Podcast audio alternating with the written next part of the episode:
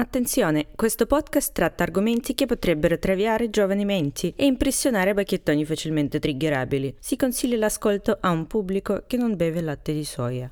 Iniziamo. Dove siamo? Siamo all'inizio degli anni Ottanta. Eh, sì, dai, agli anni Ottanta ci vuole, no? E dopo aver subito gli alieni con le tette verdi e gli psicologi milanesi che vogliono trattare con gli UFO, a Genova ora toccheranno sfere aliene, guardie giurate che sparano alle nuvole e uomini a forma di rana. Questa è la seconda parte del caso del metronotte Zanfretta rapito dagli alieni. Tenta pure questo esperimento. Ma è una pazzia! Non lo sopporterai! No, Mi sento male. Non mi guardi così. Non mi rapisca! No! no, Come si chiama? no, la sonda no! Podcast! Assassino. Sì, Abbia, abbia pietà. Fantozzi, no. Siamo noi veri assassini e voi benvenuti alla nuova puntata di Non aprite quella podcast, Oh, un podcast ciao. che racconta tutto ciò che esiste di inquietante, misterioso e maligno. Io sono J-Ax e qui in diretta registrata dagli studi di Willy Lorbo nell'unica zona ancora non gentrificata di Milano. Ancora manca con me- poco, manca poco, eh. la stiamo iniziando noi insomma. Ho con me il dottor Pedari Buonasera. e Matteo il famigerato Lenardon. Salve. E io lo Entità. so. Lo so che state aspettando di conoscere cosa faranno ancora questi alieni appassionati di Liguria e non voglio farvi attendere oltre. Come sempre, per conoscere a fondo tutti i dettagli, vi consigliamo, se non l'avete già fatto, di andare ad ascoltare la prima parte di questo caso, se no non capite un cazzo. Per tutti gli altri, invece, ecco un veloce recap per ricordarvi dove eravamo arrivati. Sentiamo, sentiamo sto recap. Pier Fortunato Zanfretta è un 26enne che lavora per una società di metronotte di Genova. Una notte di dicembre del 1978 un disco volante proveniente da una presunta terza galassia atterra nel giardino di un dentista genovese proprio durante il suo turno. L'uomo viene ritrovato svenuto e solo dopo una seduta di ipnosi si scoprirà chi e cosa ha incontrato. A quanto pare gli alieni sarebbero, usando le parole di Zanfretta, con occhi gialli a triangolo, con degli spinoni, hanno la bocca con qualcosa che sembra ferro, hanno delle vene rosse sulla testa, le orecchie a punta, braccia con delle unghie e dita e delle cose rotonde. Comunque, viste di meglio, scopate di peggio. Il nostro metronotte viene presto visitato una seconda volta e si scopre che gli alieni lo avrebbero scelto per potergli consegnare una fantastica sfera di cui nessuno conosce l'utilità, ma che tutti vogliono. Come uno dei due ipnotisti di Zanfretta, un luminare della psicologia internazionale che organizza addirittura una spedizione con altri quattro professionisti milanesi per sostituirsi al metronotte sull'astronave degli alieni. Passa qualche mese e la guardia giurata viene visitata una terza volta, mentre è a bordo di una Vespa, che improvvisamente viene risucchiata nel cielo di Genova. eh, quante volte non è capitato? Sì, ve lo ricordiamo ancora una volta, questo è successo veramente. E per veramente intendo che polizia, carabinieri e questura in quegli anni hanno seriamente indagato i rapimenti alieni di un metronotte alla guida di una Vespa. Cose, cose peggiori sono successe quei carabinieri. Ma in tanti in Italia stavano seguendo con attenzione quello che stava accadendo nell'entroterra genovese, la stampa, l'opinione pubblica e anche la tv. E tutti aspettavano una sola cosa, un quarto incontro tra Zanfretta e gli alieni. Non dovettero aspettare molto questo, questo quarto incontro, infatti la notte tra il 2 e il 3 dicembre 1979 avviene. Quasi un anno dopo il primo incontro di cui abbiamo appena parlato.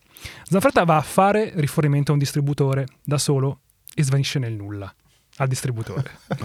Non risponde più alle chiamate della centrale e quindi, come, abbiamo- come dicevamo nella scorsa puntata, perché dopo tutti questi incontri, insomma, tutti si erano preoccupati per la sua salute, avevano messo in azione un- una specie di eh, piano di azione nel caso lui fosse stato Rapito. rapito dagli alieni ancora una volta. C'era un piano che insomma, tutti avrebbero dovuto convergere sulla- sull'ultima zona conosciuta di Zanfretta e indagare. Mm. Quindi svanisce nel nulla, cioè, viene dato l'allarme e tutte le sue- tutti i suoi colleghi accorrono sul posto e parte, parte questa ricerca. E alla fine uno di loro, proprio di servizio a Torriglia, il luogo in cui avvenne il primo incontro di Zanfretta, comunica via radio l'avvistamento in cielo di un grosso disco luminoso. Ah, Uh, l'hanno visto anche loro. E allora. sentiamo, adesso sentiamo uno spezzone di questo incontro. l'hai preso da un servizio andato in onda su TVS, no? Una Sì. TV locale genovese. Sì. Ma è proprio Zanfretta che parla. No, No, questo il è collega. il collega. Ah, il collega. Andrea Pesci. Mhm. lavoro sulla zona di Toriglia.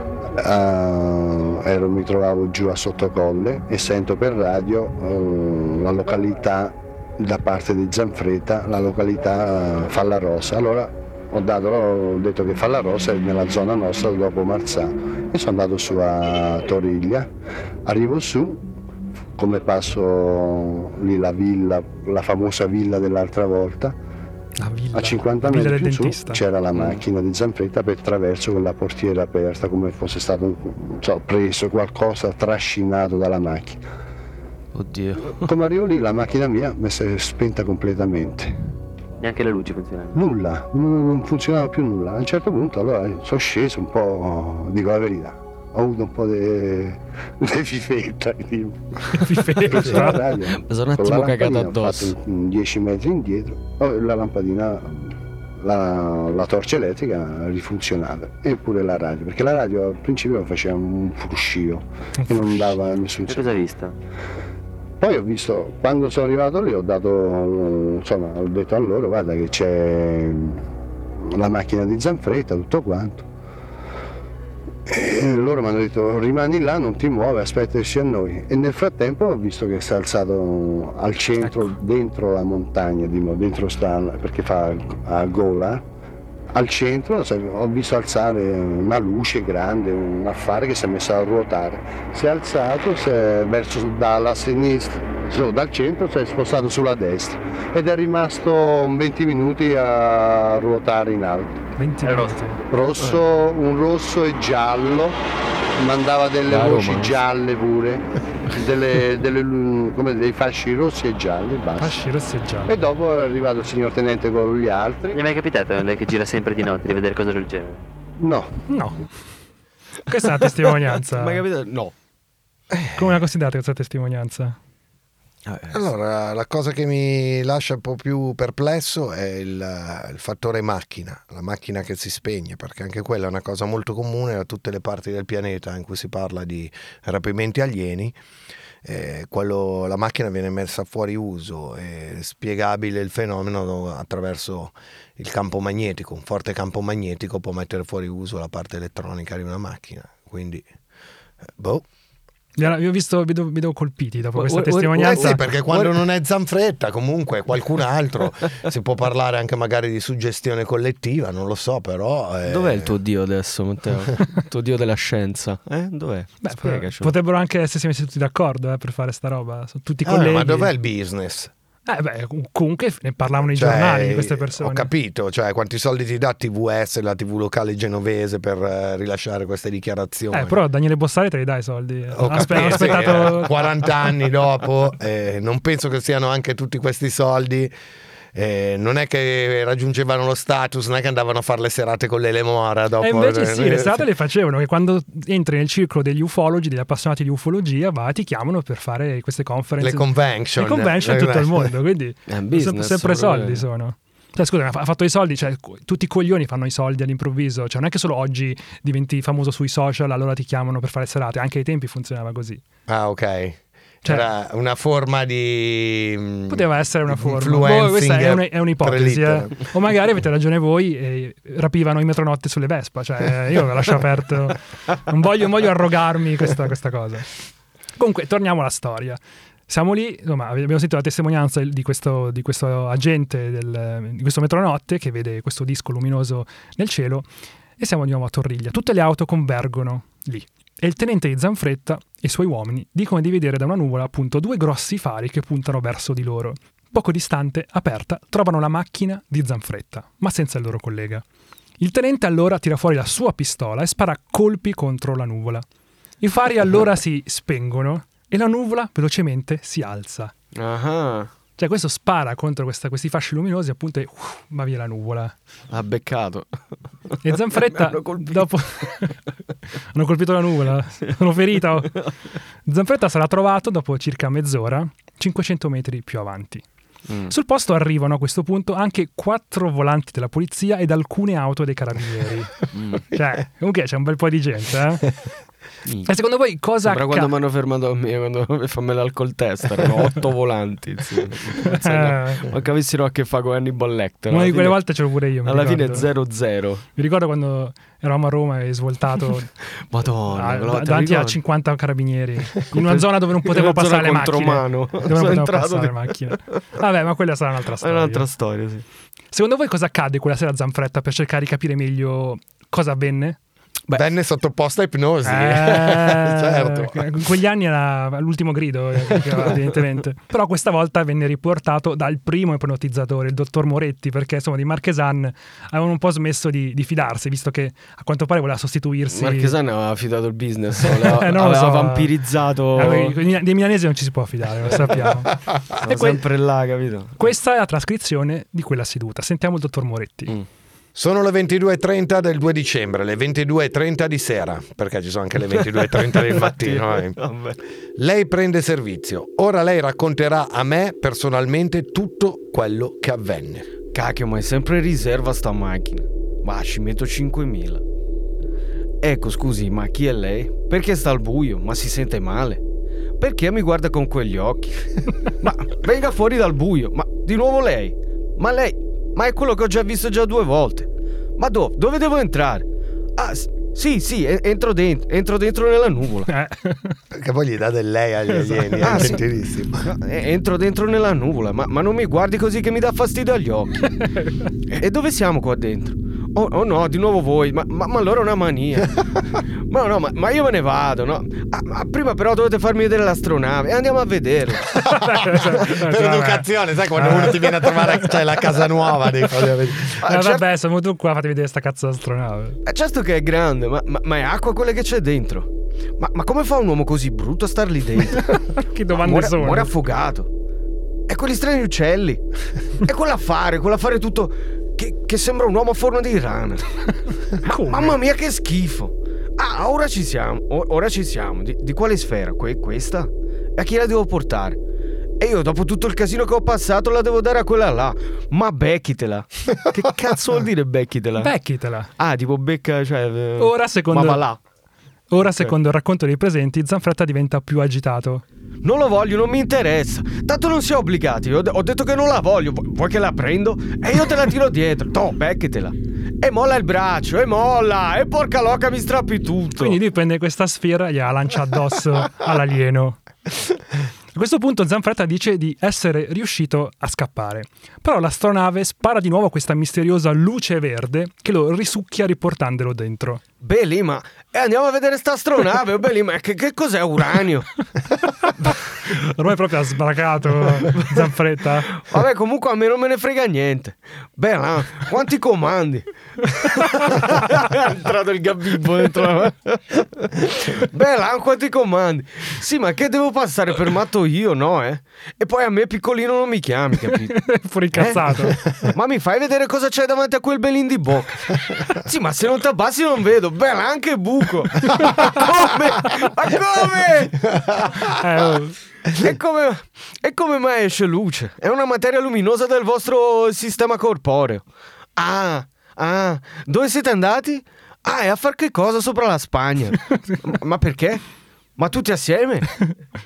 Lì, ma spaventate la gente. A cosa si riferisce dalla Spagna? Infatti il giorno dopo in Spagna ci fu un avvistamento di alieni. Ma come il giorno dopo? What? il giorno dopo, questo No, è- posso capire il giorno prima e lui lo riporta. eh, E allora Matteo, cioè, eh, La cosa, infatti, venne riportata sui giornali, cioè il giorno dopo uscì sui giornali questa cosa qua, ci fu, che ci fu appunto un, eh, una, seduta, una seduta di ipnosi con Zanfretta e Zanfretta disse che gli alieni si sarebbero spostati da Genova in Spagna. quindi l'influenza di Zanfretta è sugli spagnoli. e in. Spagna videro questi alieni, cioè videro, ci fu un avvistamento alieno, non si sa se sono gli stessi Qualcuno alieni. che ha letto l'articolo del giornale No, no, italiano. non uscì nessun articolo. Ah, Non sa- eh. nessuno sapeva di questa E seduta. allora, Matteo, vaffanculo. Vabbè, poteva anche semplicemente che gli alieni vengono avvistati ogni giorno, potevano anche essere altri alieni, potevano essere alieni di Como, che ne sai? Potevano essere magari alieni non di Zanfretta, però Al distretto. Però come descrive l'astronave con l'acqua che potrebbe essere, Eh sì. tipo sai quando si mettono i feti dentro nelle- nei barattoli di liquido, Eh. no? potrebbe essere la versione aliena di un eh, laboratorio biologico come la teoria dice, che gli alieni ci usano per fare esperimenti. Questi cazzi! Tu lo sai come mangiano?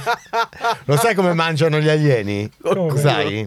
No, Non avendo però più- ho visto mangiare lui, quindi Non avendo più l'intestino, non avendo più l'intestino, Eh. fanno questa pasta crema con il materiale organico, se lo spalmano sulla pelle. Questi cazzi! Comunque la mattina dopo il racconto di Zanfretta, quello che appunto venne fuori da questa, da questa seduta di ipnosi, uscì su tutti i giornali. Perché ormai il Metronotte era una star. Cioè, comunque, in quei tempi eh, si parlava molto di questo caso, dava- destava molto interesse. Addirittura Zanfretta andò ospite più volte da Portobello. Dopo tutto questo baccano, polizia e carabinieri volevano saperne di più, perché insomma, eh, come abbiamo detto prima, corsero anche sul posto con diverse volanti. E cosa fecero? Con altre sedute di ipnosi. Oh. Altre sedute. Che so che, cioè, ormai ci stanno appassionando queste sedute, sono la cosa più bella che abbiamo mai fatto. Le sedute di ipnosi, dovremmo sempre ipnotizzare qualcuno, secondo me. Comunque, durante queste sedute cercavano di scoprire di più a proposito del misterioso uomo che Zanfretta avrebbe incontrato al distributore di benzina. Sapete quello lì che diceva: Ma che occhi, non mi guardare così, vabbè, ti seguo. Insomma, quel tizio là. E capirono che, a quanto pare, a Genova girava un uomo dalla testa a uovo che indossava solo abiti a quadretti e che lavorava come agente di entità extraterrestri, prendendo informazioni su persone utili da sottoporre agli alieni. Eh, Un man in black, però era a quadretti di Genova. E queste informazioni portarono in molti a credere che Zanfretta fosse sotto il controllo di qualcuno o di qualcosa. Quando il dottor Moretti chiede a Zanfretta come intendesse consegnare la famosa sfera che gli avrebbero dato, Zanfretta risponde che, in base alle disposizioni ricevute, non avrebbe potuto nemmeno far toccare la sfera ad alcun altro. Come le tavole di Joseph Smith, Esatto, eh, dei mormoni. come i mormoni. Allora sì, stai attento che era l'Angelo Moroni, Mo- Moroni. il- l'alieno. Mentre di c'è- Zanfretta. adesso- ora c'è il dottor Moretti invece, due persone diverse. Moretti, Moroni. E infatti Zanfretta ci dice Nessuno deve sapere della sfera e che la dovrò consegnare. È quello che vogliono loro. Il dottor Moretti allora cerca di capire ancora una volta se stesse inventando tutto, chiedendogli se avesse mai letto libri di fantascienza, ma Zanfretta risponde subito così. A me non piace leggere, guardo le figure. Onesto, cioè. ok. Comunque, anche questa seduta di ipnosi si conclude con una certezza. Zanfretta avrebbe ricevuto altri visitatori. Tutti ne erano così sicuri che l'azienda di metronotte per cui lavorava si decise a introdurre due nuove regole. Uno. Vai, leggicele. Visto che a quanto pare veniva rapito dopo ogni mal di testa, Zanfretta si sarebbe premurato di avvertire i suoi superiori di ogni emicrania. Due. L'auto di servizio di Zanfretta sarebbe stata di nascosto e a sua insaputa trasformata in quella di James Bond, Oh shit. in modo da poterlo seguire senza che lui lo sospettasse per osservare con chi andava a incontrarsi. E I tecnici dell'azienda di Metronotte aggiungono, manco fosse un'auto di Gran Turismo, non so se ricordate il gioco della PlayStation. Sì, come no. Questi upgrade alla Fiat 127 di Zanfretta. Sentiamo gli upgrade. Uno. Nella parte posteriore, nascosta sotto la moquette, installano una radio trasmittente che invia senza interruzione un segnale in grado di essere captato solo da appositi ricevitori. E numero 2. Per misurare la temperatura durante i rapimenti, in un vano ricavato tra i sedili anteriori e quelli posteriori sistemano, in un'apposita custodia, un termometro a memoria capace di registrare la temperatura massima a cui viene Cioè, sottoposto. io, io vi ricordo che questi sono dei metronotte. eh. Cioè, sanno, guarda che cazzo stanno facendo dei metronotte di Genova. eh, zio. Numero 3. All'interno dei sedili e delle portiere i tecnici inseriscono cassette di nastro magnetico e lastre fotografiche per registrare le variazioni di eventuali campi magnetici e la presenza di radiazioni insolite. Qua- eh, Dove la prendevano sta roba? 4. Per capire se la Fiat 127 fosse capace di volare sul serio, i tecnici fissano tra la carrozzeria e gli assi dei mozzi ruota dei cavetti d'acciaio che si sarebbero spezzati naturalmente in caso di sollevazione. perché immaginiamo che se le ruote sono così, metti i cavi, le- ruote scendono e i cavi Cioè, si spezzano. spezzano. Spezzano, certo. Quindi, preparata così, pensavano, la macchina di Zanfretta avrebbe finalmente fornito le prove fisiche dell'invasione aliena in Liguria. E ora, Invece che è successo? e ora bisognava solo attendere. Quindi hanno preparato la macchina e adesso che bisognava fare? Cioè, Eh, che bisognava, bisognava un po' attendere e comunque Ah. l'attesa Ah. non fu affatto lunga. Infatti, Ok. un pomeriggio di febbraio del 1980, Zanfretta si presenta nell'ufficio del suo capo per comunicargli un mal di testa che proprio non riusciva ad andare via. Oh oh. Perché vi ricorderete, nella scorsa puntata abbiamo detto che il, il suo capo aveva chiesto a tutti di controllare anche fisicamente Zanfretta, cioè aveva chiesto di turno alla moglie, oh, chiamami se Zanfretta Oh, so, Nirva. gli, fa male, gli fa male il piede, non so. No, se- dai, perché ogni- dopo ogni mal di testa lui viene rapito, quindi eh, visto che c'era prima il mal di testa e poi il rapimento, appena ti arriva il mal di testa diccelo, così stiamo con te magari, cioè, ha il suo senso. Io Alcu- comunque apprezzo come si stanno comportando i metronotte di Genova, eh. Quindi a Cioè, quanto minchia, pare- neanche le forze dell'ordine si sarebbero organizzate così. Ora, quindi a quanto pare il mal di testa serve uno per non scopare e due quando arrivano gli alieni. Quando arrivano gli alieni. Questi sono il mal di testa, ok. E infatti dopo questo mal di testa passano due giorni e Zanfretta sparisce. Wow. No. Però tramite la cimice sulla sua auto viene velocemente individuato. La sua macchina viene ritrovata su uno spiazzo prima di uno strapiombo. Zanfretta invece viene rinvenuto svenuto sul ciglio di un burrone, mentre si trova aggrappato in un cespuglio sporgente e disteso in bilico sulla scarpata. Ma cosa cazzo? E il giorno successivo la Fiat 127 speciale, quella lì insomma preparata che abbiamo appena detto, viene controllata in modo approfondito. Ah, è un'opera meravigliosa.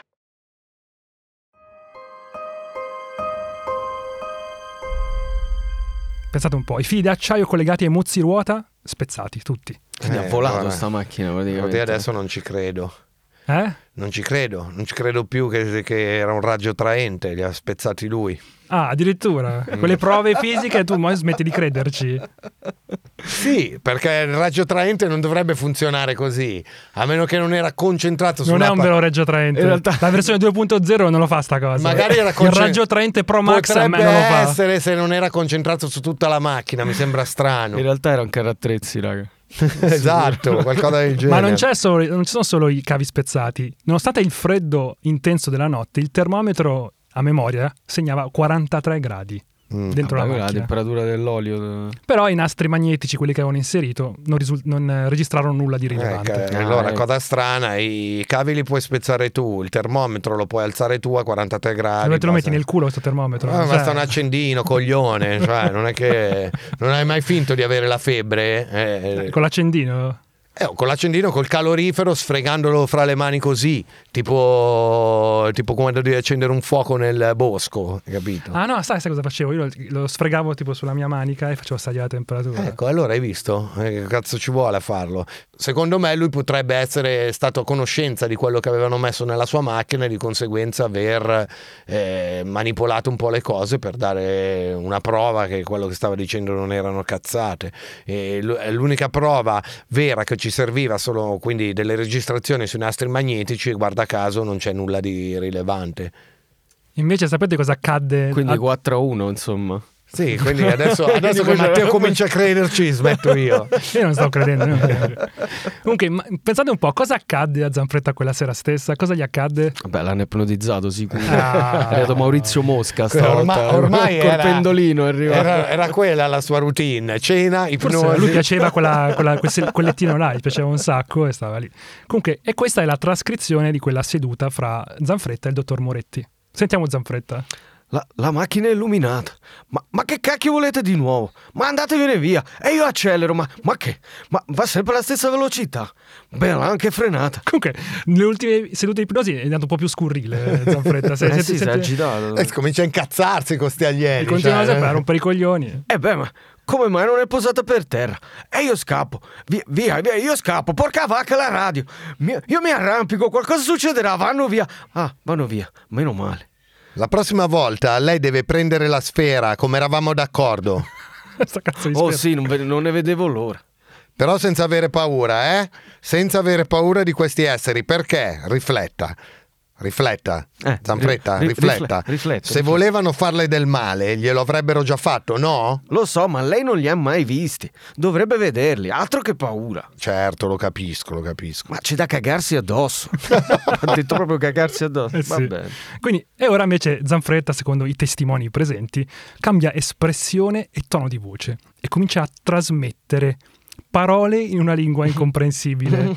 Il, do- il dottore gli chiede quindi di spiegare cosa stesse dicendo. Eh, Zanfretta, noi non abbiamo capito questa lingua, non sappiamo cosa hanno detto. Eh, io sì. Eh, può ripetermelo chiaramente a alta voce. E Zanfretta ora comincia a parlare la lingua dei visitatori. Adesso sono cazzi. Profonda, sono- insieme io e te. Ora sono cazzi tuoi. Mo, mo voglio, voglio sentirti lui tu che parli la lingua di- di- dei Dragos, no, dei Dargos, degli alieni. Ekis naua sinaila esnege. Il selai gogetis nau exige. Comunque, sembra... Sembra milanese. Esatto, dialetto sardo anche. Mm. Siniske cikai snowe. Cisnaue grade. Ex piscinau. Piscinau. Capna Tuesday. Che sembra... tradurmi tutto quello che hanno detto, Zanfretta? Sì. parola per parola. Sentiamo la traduzione. Loro torneranno presto e si faranno vedere una volta per tutte.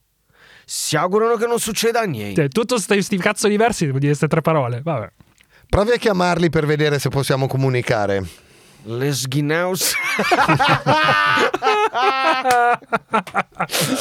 Les Guineus sceno snaghe. Cacchio. Ma cosa c'è? Cosa Eh, succede? hanno già chiuso il contatto. Eh, Forse gli alieni usano tipo Wind 3, gli è caduta la linea. Cioè, cioè. Ma proprio mentre Moretti si rassegna preparandosi a svegliare Zanfretta, il metronotte si rianima. Ashinaidaya. Kastne. Desnema. Kisesna. Adidisnena. Tasmishimena kasnan snaiskintina. Cosa c'è? Cosa c'è, Eh, Zanfretta? forse ci siamo. Forse ci siamo. Ed effettivamente è così. Ora a parlare con il dottore non c'è più Zanfretta, ma l'alieno. E ora, ora devi diventare tu il capo supremo dei Dargos. Terrestre, parla. Vi farete... ve- Sembri Pierpaolo degli Squallor. eh. Passami quel cornutore del mio padre. Terrestre, ma posso farlo del bomero, ragazzi? Fallo con, con la, con la R moscia. Se no lo faccio foggiano. Fallo con la, fallo con la R moscia. Ui, terrestre, parla. No, no, con la R moscia, con la R moscia. vai. Terrestre, parla. Vi farete vedere da noi che siamo ora qui? Non abbiate timore. Scalfaro. non abbiate timore. Tempo al tempo. La nostra lingua è capita solo da lui. Tanti non rideranno più di questo terrestre. Per noi vuol dire tanto. Chiudiamo il contatto. Non volevano parlare molto. Cioè, costa interurbana, Comunque, stranamente, a seguito di tutta questa discussione, il questore di Genova tolse il porto d'armi a Zanfretta. Una sorpresa, insomma. Cioè, Non me l'aspettavo. Perché come vorrei essere stato nell'ufficio del questore di Genova che, eh, che parla con i suoi sottoposti e, e- che cazzo e viene a conoscenza del fatto delle forze che questi hanno impiegato, delle volanti che sono arrivate sul posto, si sarà incazzato come una bestia. No, ma uno tipo. schifo, ma che cazzo di comunque è tipo un, un annetto di tempo ormai è passato, eh, dal primo a questo. Vabbè.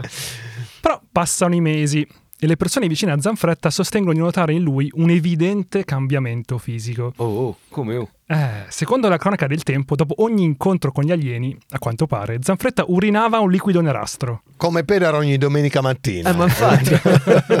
Sta cosa mi preoccupa. Che cazzo pisci, scusami? È scuro, però vabbè. Come scuro? Eh, beh, è normale, no?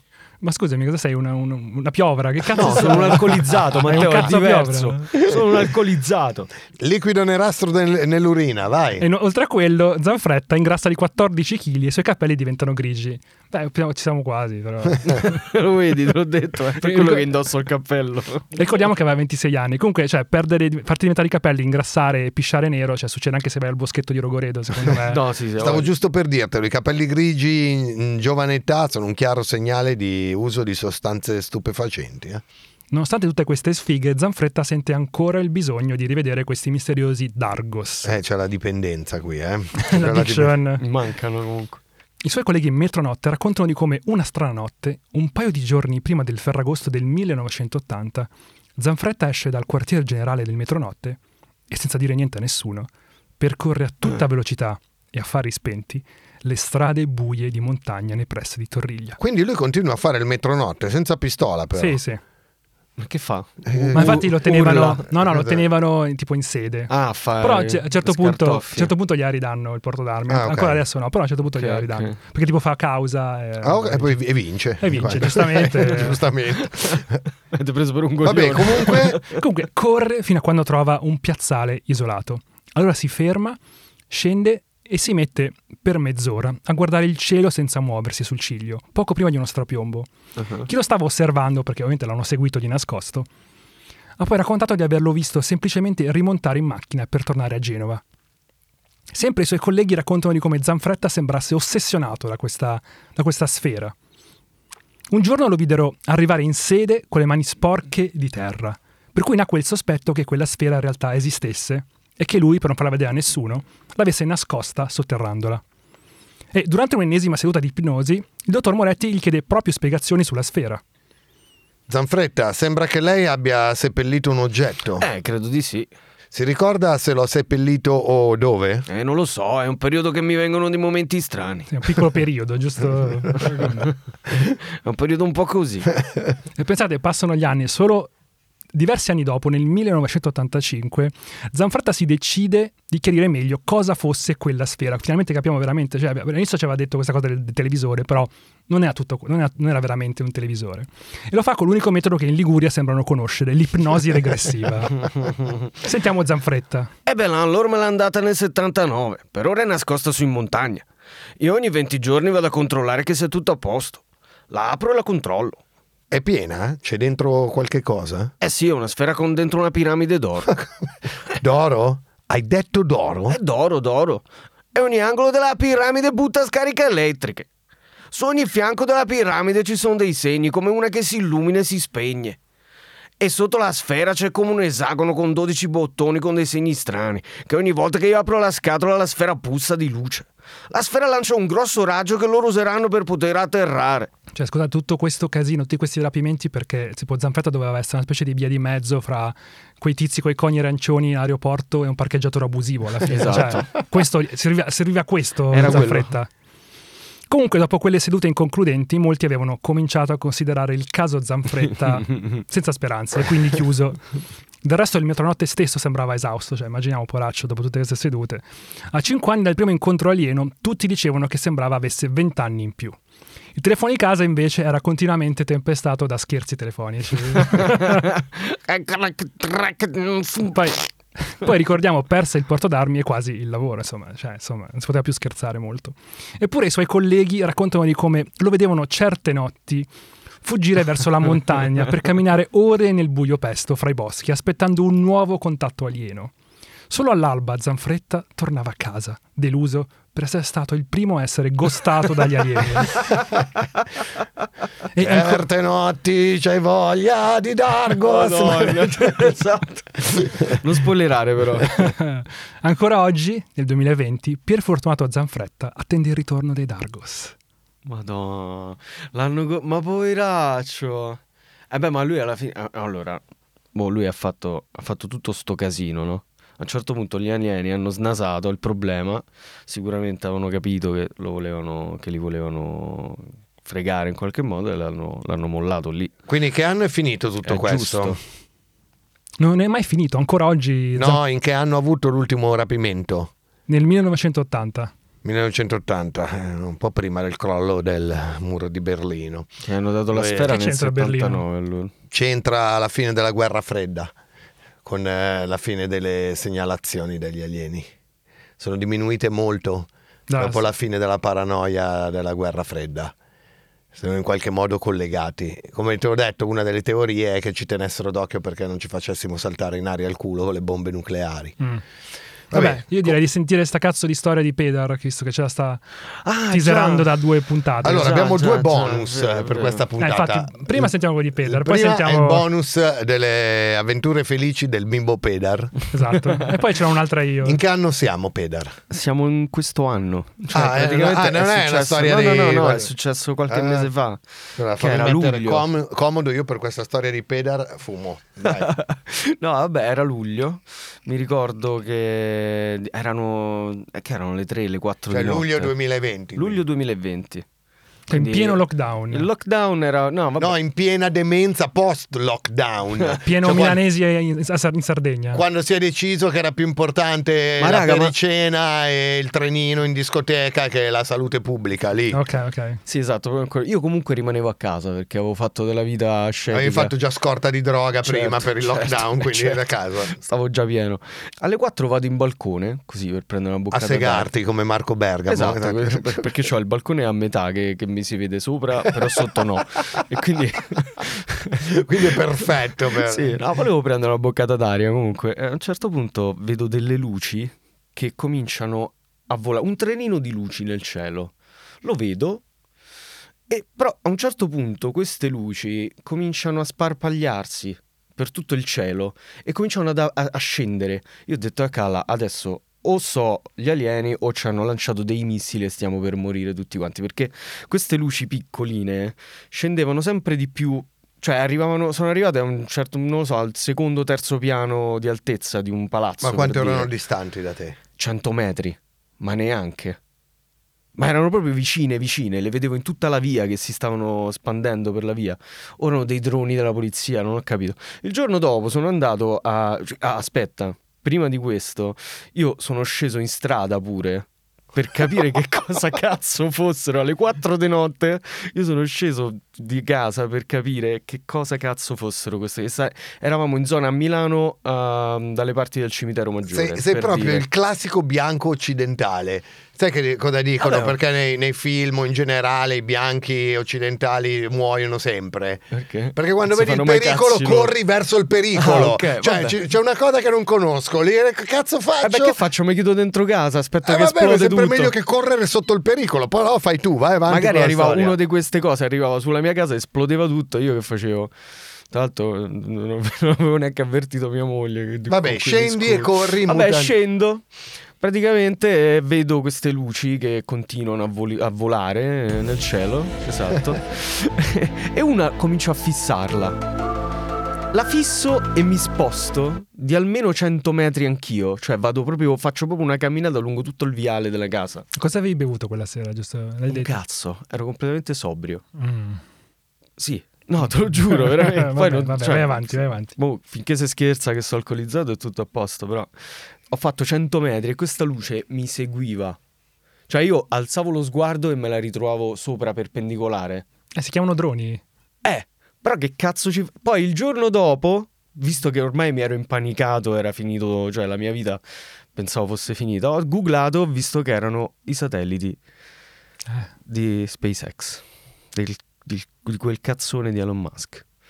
E quindi ecco. Questa- a la storia. 100 metri da casa tua. Eh, è quella la cosa strana, perché di solito vi, cioè, volano tutti in trenino I uno dopo satelliti stanno sopra la stratosfera. eh, Sì, è ma sono- so- sì, ma ci sono stati dei momenti in cui i satelliti erano visibili anche in cielo. Comunque tu credi agli alieni che, che ti portano la, la Vespa nei monti e non credi ai, ai- ai satelliti. Cioè, Non a 100 metri da casa di peda. Eh, ma non- erano non- veramente. No, stavano Magari sorvolando Elon quella Musk- zona in quel momento. Elon no, Musk vuole vedere la moglie di Pedro, che cazzo ne so. Cioè. Eh, e ne, ne avrebbe ben donde, però va bene.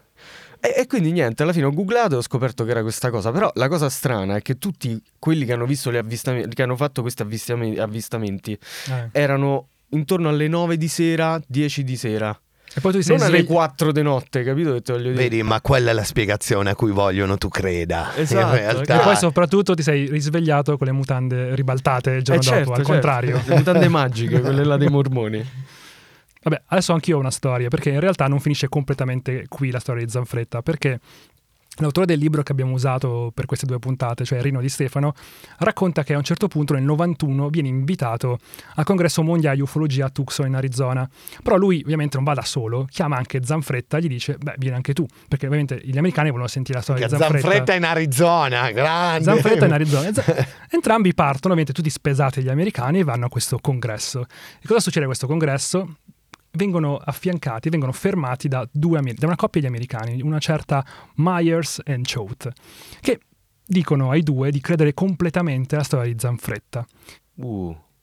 Insomma, loro affermarono che esistevano altre due sfere e gli serviva questa terza sfera che secondo loro era in mano a Zanfretta e con queste tre sfere potevano fare una cosa molto particolare. Comunque, Tina e Brian, questi Metterle due... in un filo e Queste- produrne Cosa, le sfere del- quelle degli- cinesi? Degli analbiz. Ecco, lo sapevo che avevi la Eh, strozzo. Comunque, questi, questi due, questa coppia di americani, Tina e Brian. Tina e Brian si chiamavano, Mm. prendono un jet privato e atterrano a Genova.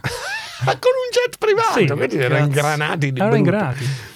E incontrano di nuovo Zanfretta e, e l'autore del libro e, e i, i due li portano sui luoghi in cui Zanfretta disse e dice di avere, di avere- di avere, mm, avuto queste esperienze con gli alieni. E appena giungono sul posto uno dei due tipo si unisce le mani in preghiera e comincia a concentrarsi tipo per diversi minuti pregando verso gli alieni insomma ha avuto uno- una specie di contatto con gli alieni personale. A Genova, insomma, dopo che hanno, sono andati sul posto, spiegano questi due americani cosa volevano fare con queste sfere. Secondo loro, queste sfere potevano svelare una forma di energia che avrebbe rivoluzionato il sapere umano con inimmaginabili conseguenze sull'economia mondiale, cioè un'energia infinita.